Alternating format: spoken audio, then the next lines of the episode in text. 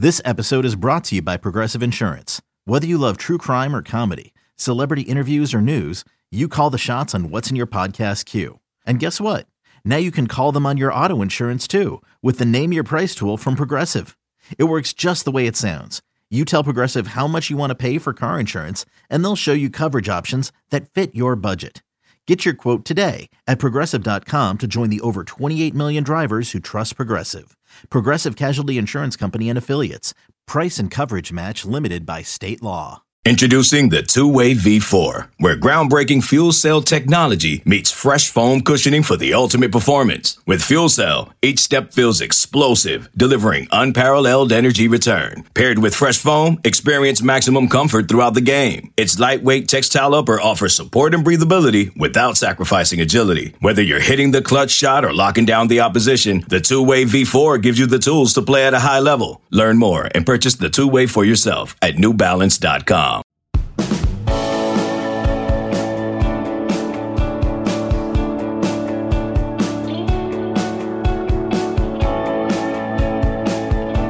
can't go back, but if you could go back, where would you go? In college football, of course. I'm Josh Pate. This is the Late Kick Extra podcast. It is now Tuesday, May 9th of the year of our Lord 2023. I'm actually on the road right now. But you could be wherever you want to listening. I'm happy you are. Please just subscribe to the podcast. That is all we ask. And I ask you, where would you go? Got an interesting question to lead off the mailbag here. If you want to submit, you can always do it at Late Kick Josh on Twitter, at Late Kick Josh on Instagram. Open your mind, lean back. If it's safe, close your eyes and allow yourself to travel back in time. Answer this along with me. A CFB community from Edmond, Oklahoma asked if you could go back and relive or experience in person for the first time one moment in college football history, which moment would you choose? I didn't go back. I guess I did go back a little ways. It's almost 20 years ago now. Still feels a little more recent than that. I would want to go back to that 05 national championship game, the Rose Bowl, Vince Young in Texas, Matt Leinart and USC, and I would want to see that thing. I would want to be one of like 4,000 people it felt like were on the sidelines. Far less security on the sidelines in those days. I would want to see that. I've experienced it on TV. I know the I know the Keith Jackson call, and I know all the drama that led up to what it was like having it come through my TV screen, but I don't know what it was like in person. And a lot of people think, uh, you know, some people think in a way college football peaked that night. Like in the pro wrestling world, people think pro wrestling peaked with Austin Rock at WrestleMania 17. People look at college football and they say, this night right here, in a lot of ways, it would never get better than it got on that night. You never know when those moments are happening until long after the fact. But I'd love to see that one. And I would also, I would love to, I don't know if you can do this. I don't know what the rules are for going back in time. I would love to go back to that Rose Bowl, and I would love to see Vince Young in Texas, and I would love to see Matt Leinart in USC, Reggie Bush, by the way, on that team too. And I would also love to view it through the prism of kind of knowing what the future held. Because what you couldn't know is what technology was about to do. You're, you're, thinking about the teams, right? You're thinking about, wow, you could have seen that Vince Young run to the corner of the end zone. You could have seen that back and forth affair. Yeah, yeah, all that's good. All that's baked in. Yes, that's why I'm choosing this game. I mean, Texas had 556 total yards. USC had 574 and lost because of that critical two in the turnover column. But I'm speaking about technology because of this. You know how you know how worked up I get sometimes if you listen to or you watch the show. You know how worked up I get about the atmosphere at live events these days, not just college football, live events in general. Technology has done some great things, wonderful things. I use my phone constantly. So I am not the kind of person who gets on people for always being on their phone. However, at sporting events, I do think that the possession of smartphones, the modern day cell phone, has been very detrimental to the overall atmosphere. Because if you are recording things, you're probably not making noise. You're certainly not immersed in or lost in the moment. And that was not the case back then. The reason I go back to the 05 Rose Bowl is uh, aside from just making the argument, hey, maybe it's the best championship game of all time, Maybe it's it's the best moment in the history of college football. I could listen to all that. I would add it was the last great moment in the pre-smartphone era. Cuz not too long after that, we were about to advance to the point where cell phone video was good enough that people started recording video in stadiums. And so every big moment, if the Vince Young moment, for example, were to happen modern day, you wouldn't be looking at a bunch of people's hands in the air and you wouldn't be looking at a bunch of flash bolts from cameras going off. You would be looking at a bunch of phones up in the air because you know that if you go to any live event, if you watch it on TV, that's what a crowd looks like now. And it's it is what it is. You pay your money for your ticket. You you reserve the right to do whatever you want to as long as you don't like hamper anyone else or put anyone else's uh, safety in jeopardy. But that doesn't mean it makes for the best environment. And so I, I always look back at those moments. You could go to baseball, uh, I, like I said, pro wrestling. You could look at a concert, or you could look at college football. And I always look at that moment, that period of time, like early to mid 2000s, the great moments that happened then. They have greatness attached to them, but they also have the added hallmark of being some of the last great moments in the pre smartphone era. And for all the great things that those smartphones have done, like I said, I use mine daily. I really would like to go back to a time where when people went into sporting events or concerts or whatnot, they just kind of they just kind of suspended themselves and they left the phone in the back pocket and they just got lost in the moment and everybody is just full throat on third down, on fourth down, and they're totally lost in the game instead of sitting in section 248 worried about whether you're going to get video that's going to suck and no one cares about it because you could just go home and watch the broadcast feed anyway and they got a lot better view than you did. But I get it. I get it. It's a classic situation where we have to wrap it with the phrase it is what it is. This podcast is what it is uh, because of you. How nice. How nice of me to work that in there. Uh, where are we going to go next? Is this the place they make the water? Do we know? Trey hit us up from Deer Park, Texas. What do I? I just got good old fashioned public spring water on the desk with me this morning. So Trey from Deer Park, Texas hit us up and said Chris Klieman's new deal at K State is for eight years, 44 million for a coach that just won the Big 12. Looking ahead, is there any chance the Big 12 and the ACC can prevent their coaches from being farmed out to the SEC and Big 10 considering the discrepancy in TV money? This is a valid concern. So there's a point you get to where no, you can't control the SEC or the Big 10 really coming in, if they wanted to just egregiously spend, if, for example, Iowa really wanted Kansas State's coach, and I'm just picking two random teams, they could do it. But the thing to pay attention to here is not how much money are they making, how wealthy are they, how deep are their pockets. The thing to pay attention to is market value. What they could do is not directly go and snipe your coach. What they could do is they could contribute to a situation where the market values get driven up into the 10, 12, 14 million dollar a year range for a coach, which sounds crazy, but so did 8 or 9 million dollars a year a decade ago. So if that were to continue on that upward trend, that's when you start to get to the point where the Big 12 schools or the Pac 12 schools or maybe the ACC schools, that's when they can't compete as much. Now, here's the great unknown. The great unknown is how much how much further are coaching salaries going to go? How much higher are they going to climb? Or are we looking at kind of a coaching bubble, coaching salary bubble, to where we get to a point where the, the best out there are making like 10 million a year, kind of like they are now. But then we sort of we sort of come back down off that bubble to a, a six, seven, eight million a year. And what could contribute to that? Well, a reallocation of funding towards NIL is what could contribute to that. It used to be you just put all your money in your coaching salaries and your facilities. Well, nowadays you can pay players. And so you can put a lot of money in that, and maybe coaches don't make as much. Short of that, I don't see any reason why coaching salaries don't continue to increase. And if they continue to increase, yeah, you could find yourself squeezed out. But it's not just dollars to dollars. You have to understand something. Good for Kansas State, by the way, for extending Chris Klieman.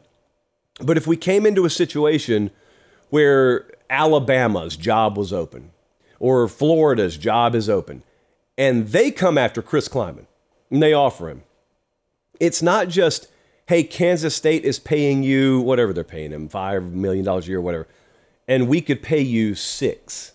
And Kansas State says, okay, we'll match six. It's not just can you match them. You've got to understand the, the added exposure you get when you go to one of those premier schools in the Big Two conferences, uh, the more direct access to talent pipelines, the better facilities, uh, the higher profile games on bigger TV networks and more prime spots.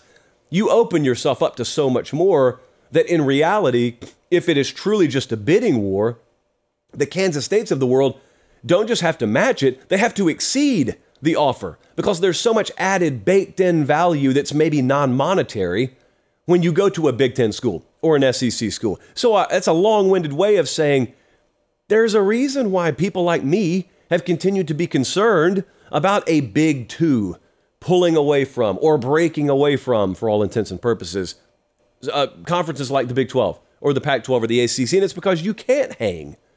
Really, unless there's a unless there's a hometown factor, unless there's a hometown discount, which just means if I coach at Kansas and I love Kansas, I may be willing to stay there, even if the on paper it doesn't look like I should stay here. Outside of that, you're going to lose out more times than not on those propositions. It's not just players.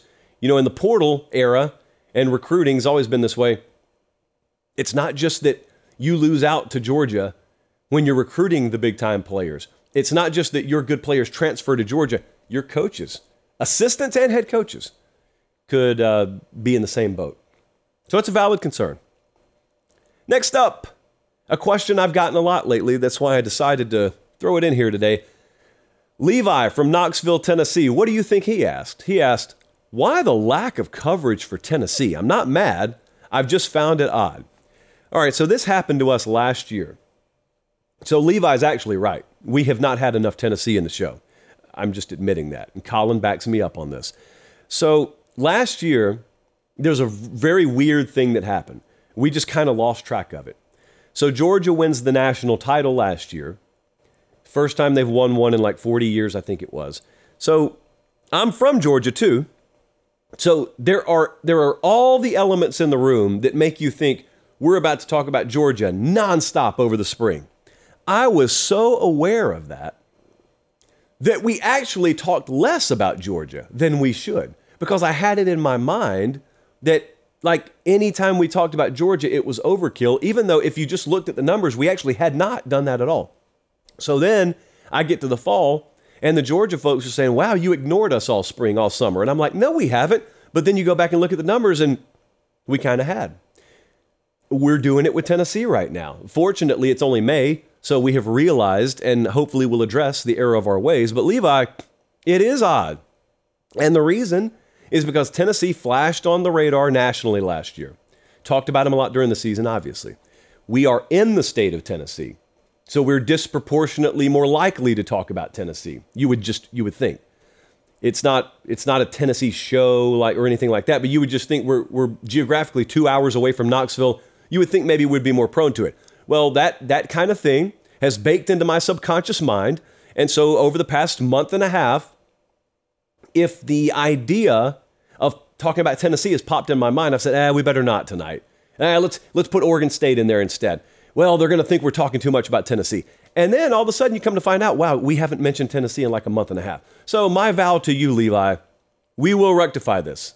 And we will rectify this in short order. Thank you for your concern. Sometimes when you guys complain, you're actually right. Uh, next up, let's go to Joseph in Olive Branch, Mississippi. He asks an interesting question. It's getting to be that time of year. He said, Will preview magazines become obsolete with the transfer portal causing so much movement? I've always loved them, but I'm scared that I won't be able to rely on them at all from now on. Well, interesting time right now. So, what we just came out of is a transfer portal window.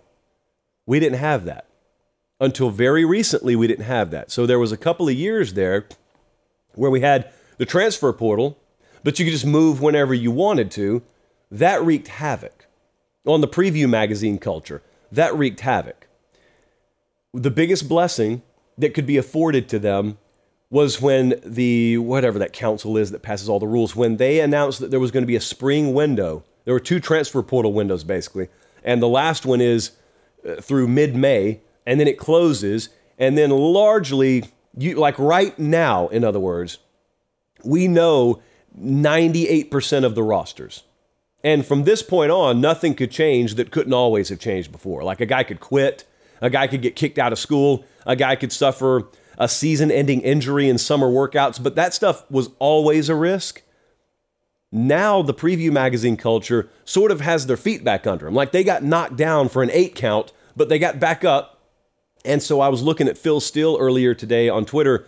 He was showing some of the work they still have to do. He said, right, right at a month from today, we're going to send our, our last copies off to be printed. I've still got to talk to coaches. We've still got to go over rosters, but at least they know.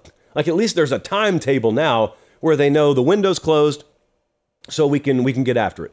Uh, but as for preview magazines, look, I, I recommend this. I recommend buying them all. I'm not anti-preview magazine.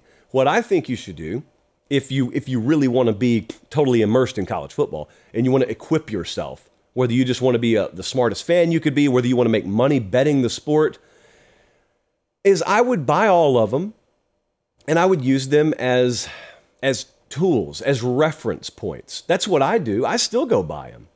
And I don't really lean on them. Like the question was, I don't know if I can rely on them. Well, I've never relied on preview magazines. I think they're good to have as a roster reference. There's some good stories in there. And yeah, you could get a general feel. It's kind of like the mood tracker. I use the preview magazines the same way that I would think of the mood tracker when we do it on Late Kick when I read the, let's use Tennessee, when I use the preview magazine to get the Tennessee preview, that's just kind of the mood tracker of the national media instead of the fan base as it relates to Tennessee. It may be way off the mark, it may be right on the money, but it helps me to gauge what the rest of the, the general college football public is thinking about a team. Then what I want to ask is do I sound exactly like these preview magazines? And if the answer is yes, sometimes that's not a good thing. Because rarely does the college football public consensus nail a team in the preseason. Most of the time, if everyone's singing the same chorus, you want to be a little off key. It's okay. It's okay to sound different. It's okay to stand out because that ends up making you look foolish in August. But as Mima always said, an August fool is a December genius. What a quote Mima just dropped on the show, by the way. Wow, that's fortune cookie stuff. That is bumper sticker stuff.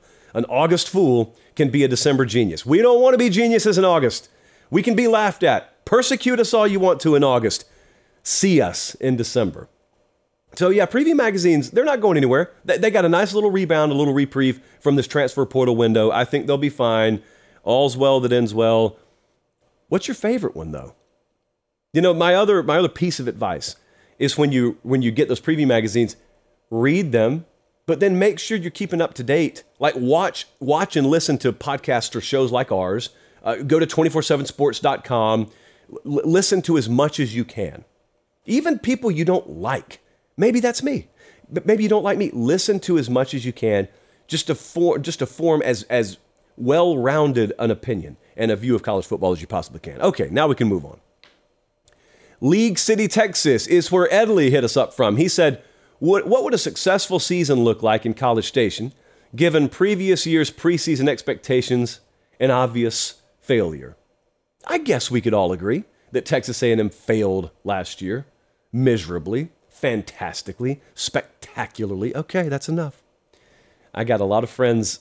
I got a lot of friends around the Aggie program who comment on everything we say about Texas A&M. So I, I always have this little smile on my face because I know they're listening and I know I'm going to get feedback. I should just start mentioning them by name. So, what's reasonable? If you go five and seven, what is reasonable? Well, there's no easy way to answer that because you have to know the conditions. You have to know the details. Why did you go five and seven? Well, if you went five and seven because your roster's terrible, well, then we have to ask ourselves, did you upgrade the roster? That is not why A&M went 5 and 7. They went 5 and 7 despite having a really talented roster. Need I remind you, offensively last year, they were 101st in points per game.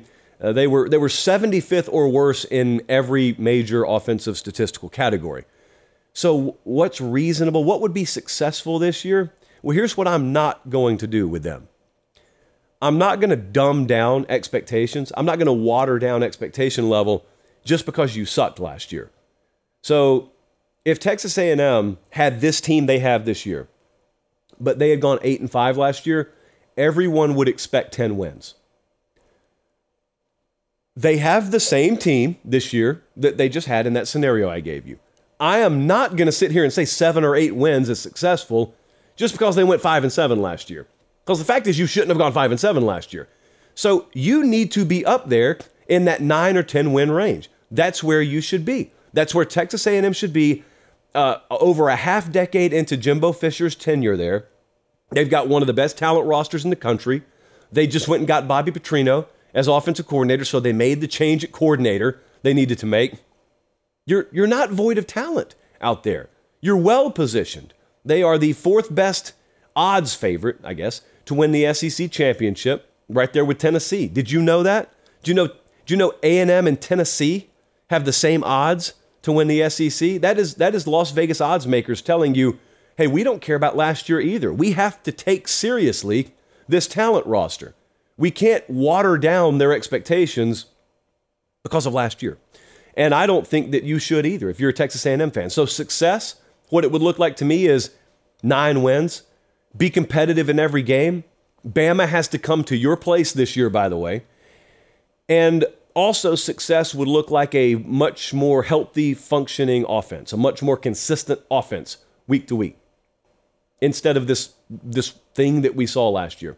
Um, that no infighting, uh, no rumors of Jimbo Fisher not being able to relinquish control of the offense, no November drama of Bobby Petrino's exit after one year just being a formality now. We don't need to be hearing any of that. That's failure. Success would be the opposite. Success is come week four, Auburn's coming into town to open conference play, and we're looking and we're seeing that they've already beaten New Mexico. They went on the road and beat Miami. They beat UL Monroe, and here we go. We're about to dive into conference play. They've got Auburn at home. They go up to Dallas to play Arkansas. Then they get Bama at home.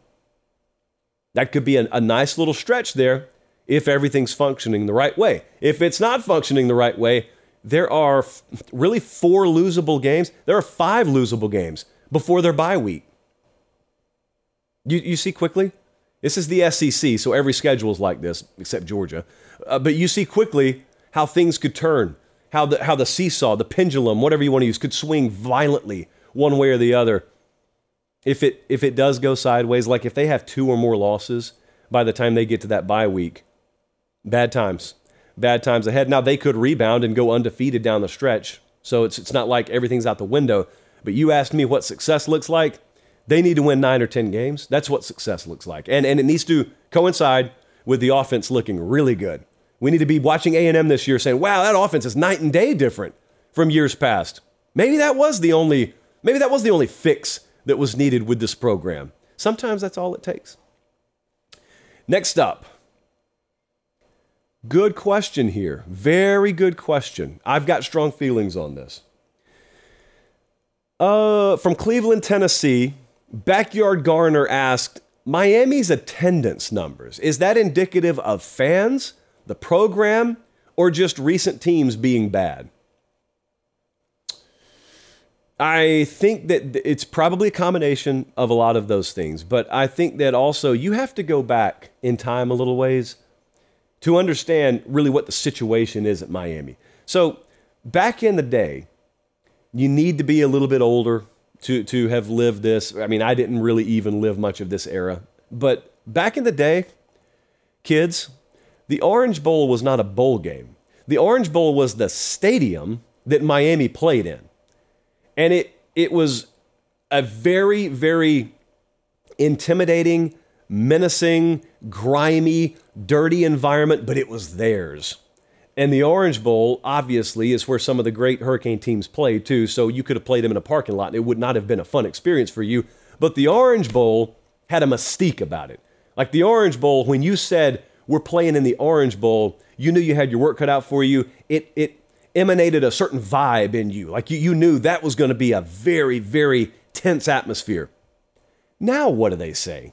We're going to play at Hard Rock Stadium which is who knows how many minutes away from campus. It's just out kind of in the middle of nowhere. I mean, I've been there for bowl games. Uh, it, it, it's a pro stadium, just another pro stadium.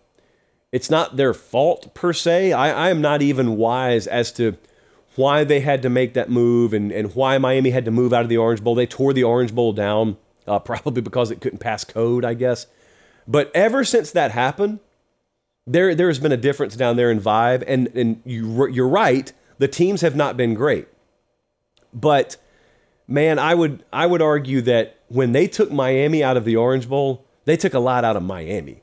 They may have taken the team out of the Orange Bowl, but taking the Orange Bowl from Miami took a lot more from them than removing them did for a venue. Because a venue is just just brick and stone, uh, which which is a stone, brick and mortar. There you go. Um, so that's one thing. The fans, it's a really, really interesting dynamic there. You can't tell me that Miami fans won't show up because I've seen them show up before.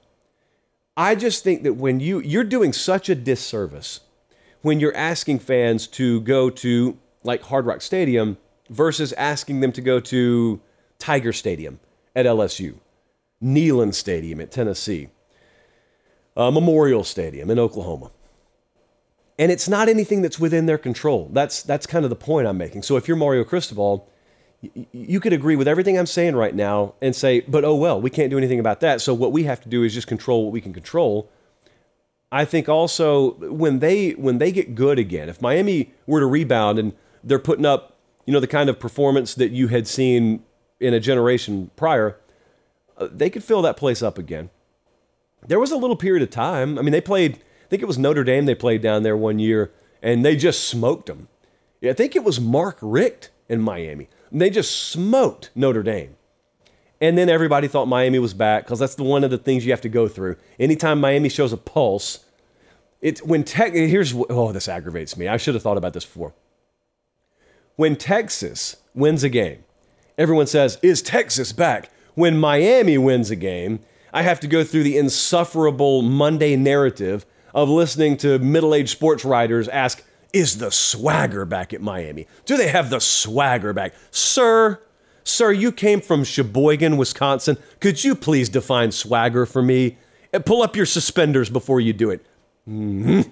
But anyway, if that were to happen, if if the swagger were to come back, they'd fill that place up, and I'm sure it would be a great atmosphere. But you will never convince me that Miami can fully recreate what they had at the Orange Bowl. You will never convince me of that.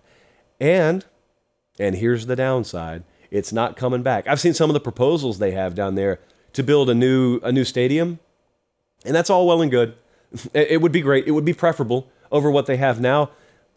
I don't know what it is. Something about new stadiums in the NFL, I love. Something about new stadiums in college football, I don't like.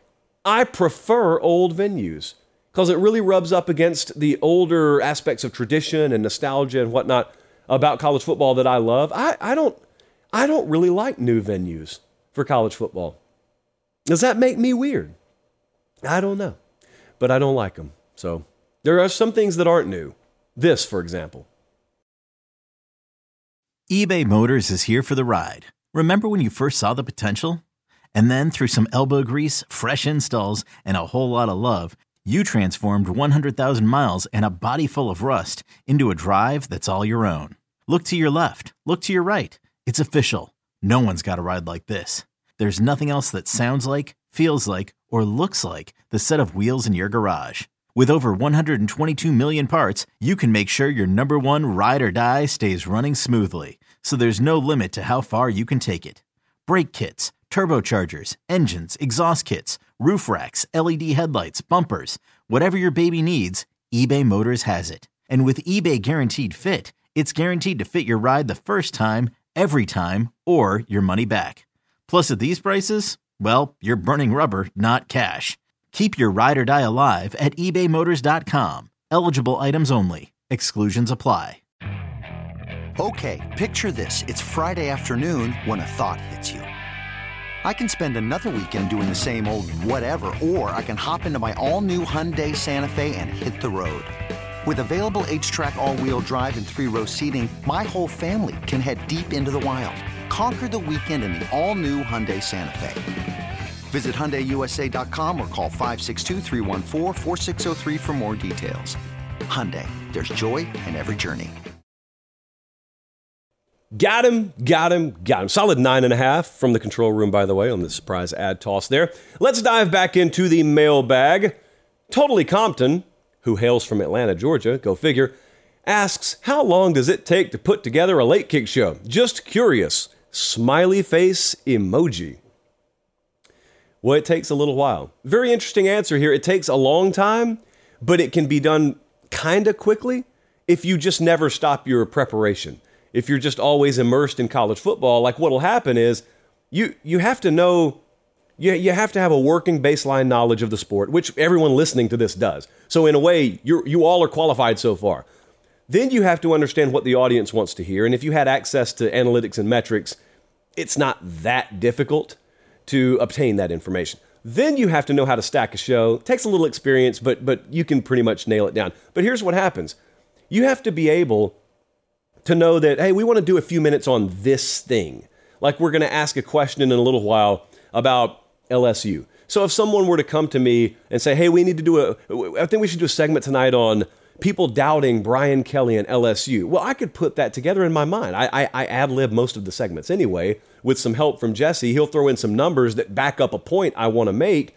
But that only can happen if you just eat, sleep, and breathe this stuff year round. If you don't, then you have to go look up things and put bullet points on a piece of paper, and that gets old. So, in a sense, we can put together the show in a few hours, but to do the kind of show we do, if we just started from scratch every time, that's a multi day process.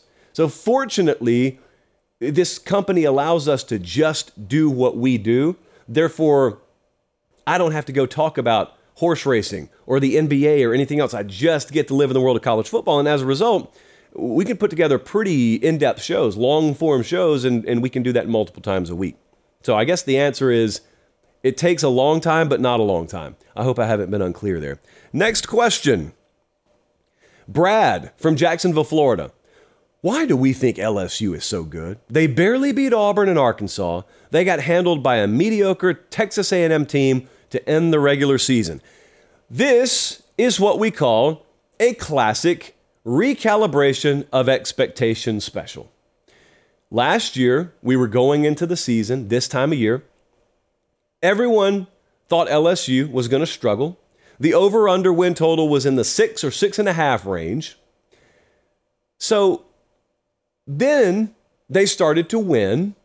And so people like, for example, Brad, they forgot about that. They forgot about the starting point.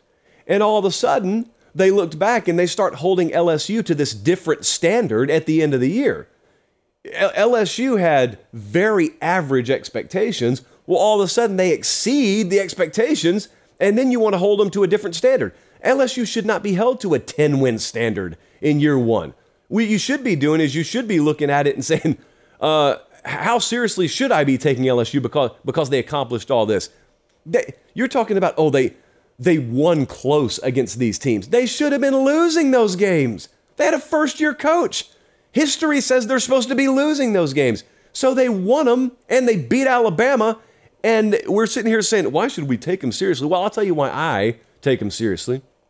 That little year one performance, that little year one stunt they pulled off, screams to me they may be ahead of schedule. And number two, they have recruited a top 10 class, they've recruited a top 10 portal class, they've got a really good quarterback room, and they're very sure of where they're headed. I don't have to look at Brian Kelly, in other words, and wonder whether he can duplicate what he did in year one. Did they just catch lightning in a bottle? No, no. He's not 32 years old. He's not a rookie head coach. His process is proven. It's going to continue to bear out results that you like down there. They They had come off back to back years where they were sub 500. And all of a sudden they go 10 and 4 and they they win the West out of nowhere. So you can either look at that one of two ways. You can say, who cares? They got smoked by Georgia in Atlanta. Or you can say, wow, LSU made it to Atlanta in year one. The latter is the attitude that's logical. The former, that's the recalibration of expectation. That's like if I walk in the gym and you bet me that I can't bench 225. And then all of a sudden I warm up with 275 and I tell you I think I'm going to go for 315 today. And I put 315 on the bar and I, get it down and I start to push it up. Then it gets a little sideways and oh, I need help. Spotter, spotter, racket. You could either say, wow, I was so off on guessing 225, or you could say, bro, you couldn't even get 315. Like, what makes more sense? Really? What? Who? Who should be criticized more in that scenario, me or you? So I think LSU is going to be really good this year. I think that they obviously play in the biggest Week One game in the country. Is are people ready? By the way, are people prepared for LSU versus Florida State to be a top ten matchup?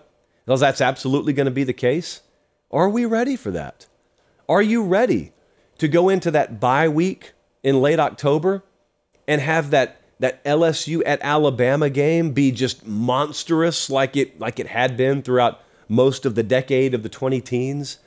Are we ready to see a visiting Texas A&M come into Death Valley maybe with Jimbo Fisher having resurrected Texas A&M's chances and so that game has just premier importance placed on it? Are we ready? LSU also plays Army this year just out of nowhere. So there's that. I I I don't know why you wouldn't think LSU is good. I don't know why you wouldn't. I think you're setting yourself up for heartbreak if you think that team's about to fall off or they shouldn't be taken all that seriously. Next up. We have a question that I had to ponder a little while. This is uh, this one from one of our buddies, Alex, up in Pennsylvania. He said, What is one part of storm chasing culture that would just shock the listening audience? If you're new, I I chase storms, love chasing tornadoes. Seen three of them already this year. There's a safe way to do it and a dumb way to do it, and, and there are people who traffic in both. What would shock you? Well, that's a good question. So if you ever go back and watch the movie Twister, and you know that they have the, the evil storm chasing team that they're competing against, you may think to yourself, oh, that's Hollywood. And it is. It is absolutely Hollywood. But what if I told you that within the storm chasing community, there are little little squabbles and dramas mainly played out on the internet, of course, that happen every day. So this is a true story. Last night, I'm recording this on Monday. So last night, Sunday night, we're doing Late Kick Live. Had we not had a show on Sunday night, I would have been up in Iowa because we had a, had a pretty decent little tornado outbreak up there. And I would have been with my storm chasing team that I like to tag along with, Vortex Chasing, if you want to follow along. So I'm not with them.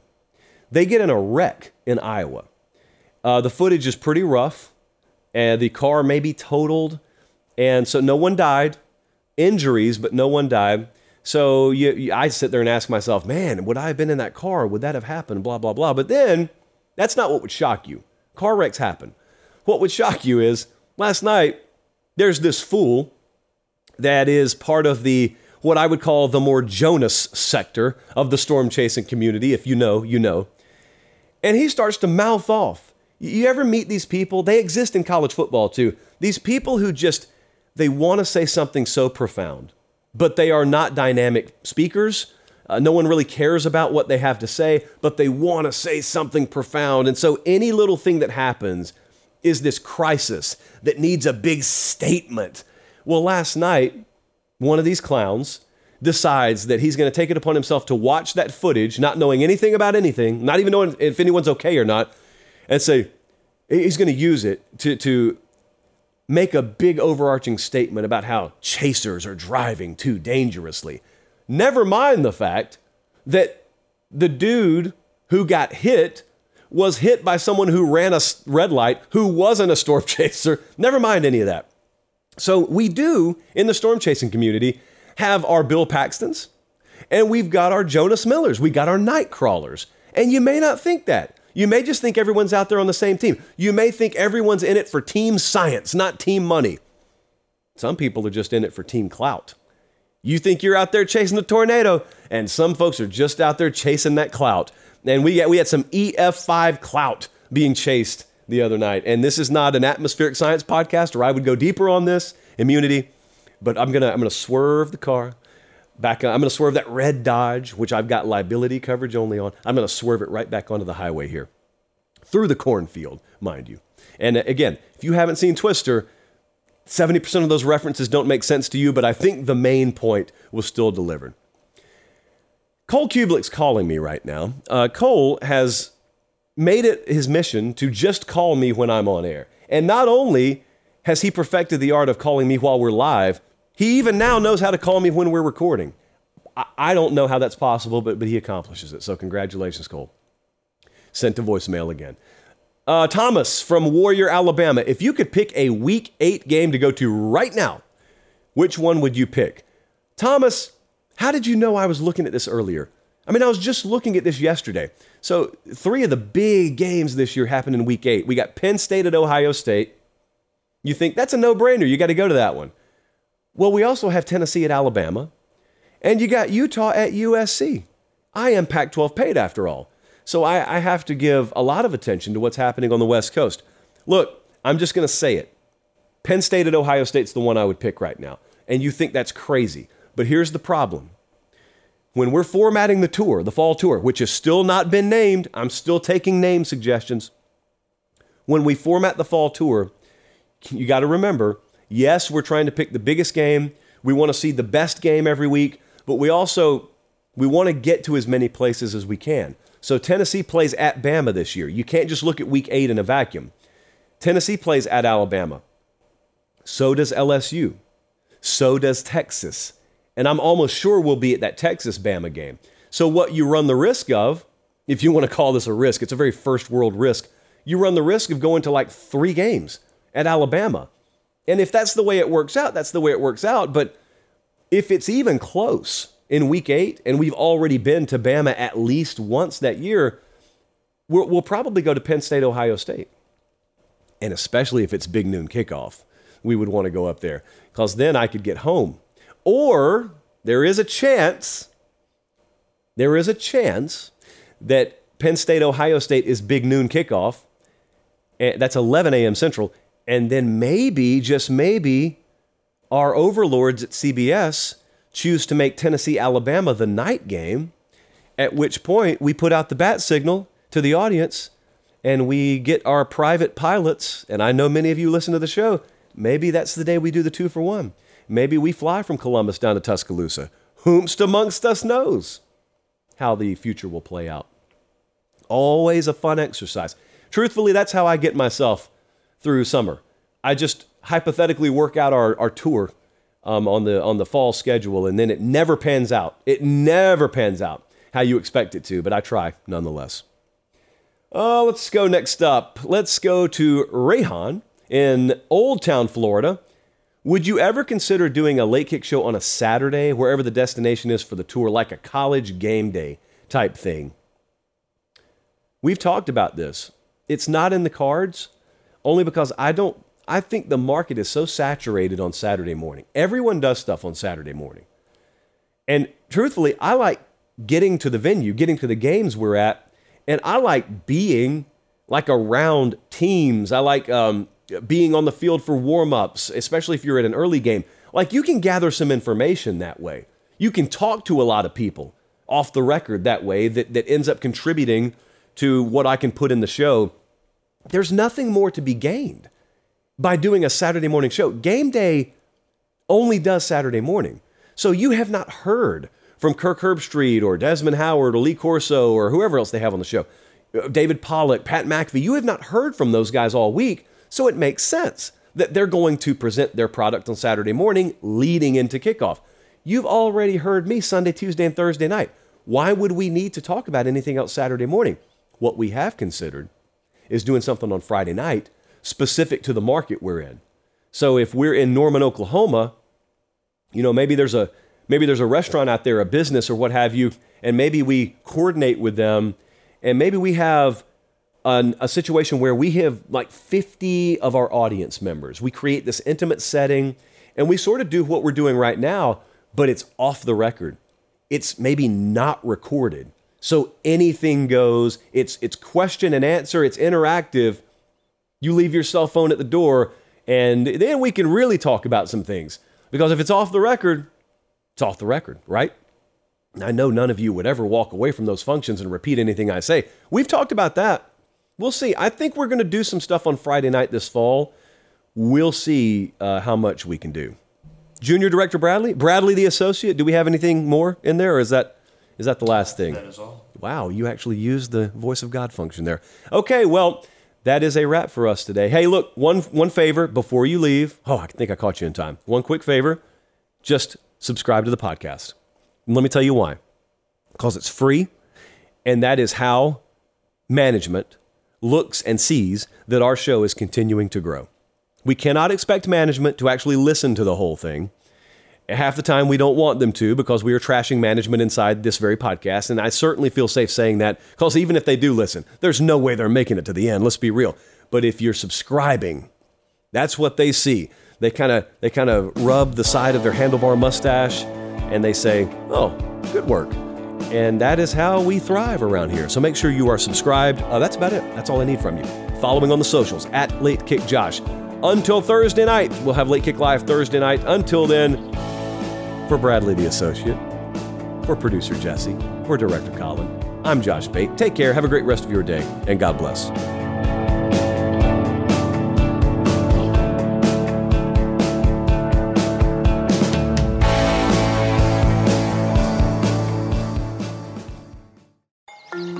Paramount Plus and the National Park Foundation present A Mountain of Zen. Are you still listening? Good. Take a deep breath. You needed a break. This Earth Week, you can live stream seven national parks for seven days on Paramount Plus. So, yes, you can literally stream a stream. Paramount Plus, official streaming partner of the National Park Foundation.